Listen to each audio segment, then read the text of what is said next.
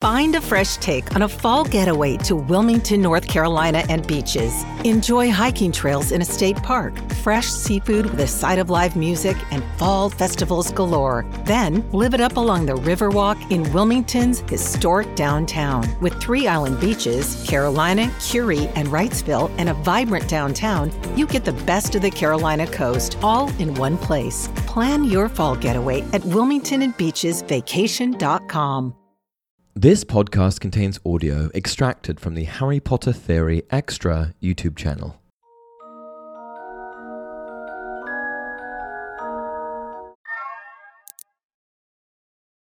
Hey everyone, welcome to another installment of Harry Potter Theory. Today, we're going to be discussing Remus Lupin and Sirius Black. More specifically, we're going to be addressing why it is that Remus Lupin never even seemed to bat an eyelid at Sirius's conviction. Yes, he was upset about everything that happened, but as far as Sirius's innocence is concerned, you would have thought that Remus, one of his best friends, would have tried harder to uncover the truth. Remus Lupin and Sirius Black met at Hogwarts School of Witchcraft and Wizardry in the 1970s, 1971 to be exact, and it was here that they also formed friendships with James Potter and Peter Pettigrew. Before the sorting ceremony even happened, the four boys hit it off, and when they were eventually sorted into the same house, Gryffindor, they knew that they were destined to be friends. Though the boys got on with many of their other classmates, this particular group of four boys had a truly special bond, and they eventually came up with a name for their group. They were the Marauders. They were all huge troublemakers, hell bent on breaking rules and causing mischief, and it was their common interest that helped to foster the deep friendships that these four boys would form. Their group existed for the duration of the time that they spent at Hogwarts, and after graduating, they even all went on to join the Order of the Phoenix, a secret society founded by Dumbledore that opposed Lord Voldemort. The friendship that the four boys shared ran deep, really deep. So, who would have thought that it would all fall to pieces three years after their graduation? In 1981, Peter Pettigrew defected from the Order of the Phoenix and joined the Death Eaters. Shortly thereafter, he revealed the location of the Potter cottage to Voldemort, effectively signing the Potter family's death warrants. Sirius Black, after discovering what Peter had done, went out to find Pettigrew and seek justice, but it was here that Sirius would condemn himself to Azkaban.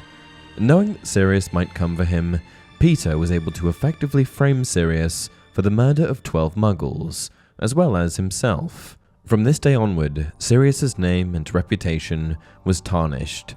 Not only did people think he was a crazed wizard who had murdered 12 muggles, but they also thought he exposed the Potters.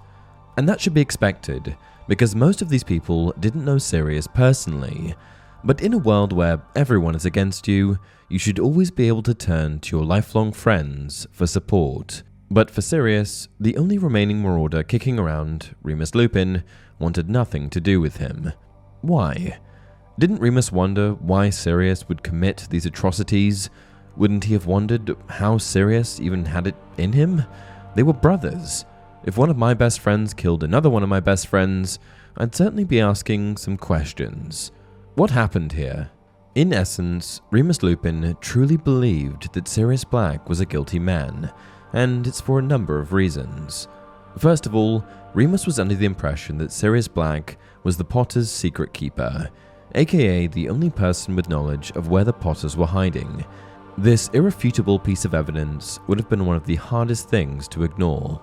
Second of all, Peter did such a good job of framing Sirius that it truly looked as if he had killed both the muggles and Peter himself. The fact that he was caught at the scene of the crime laughing hysterically did nothing for his case.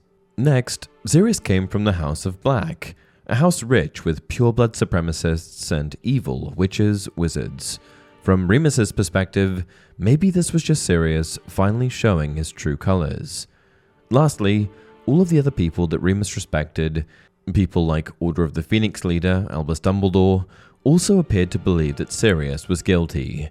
If Albus Dumbledore, one of the wisest wizards around, believes it, then it makes sense that this would have rubbed off on Remus. In a perfect world, I suppose Remus could have ignored all of this and gone straight to Sirius. But with overwhelming evidence against his childhood friend, things just didn't work out that way. And that's it for this video. If you enjoyed the content, please like the video and subscribe to the channel. What video next? Until next time, remember, it is the quality of one's convictions that determine success, not the number of followers.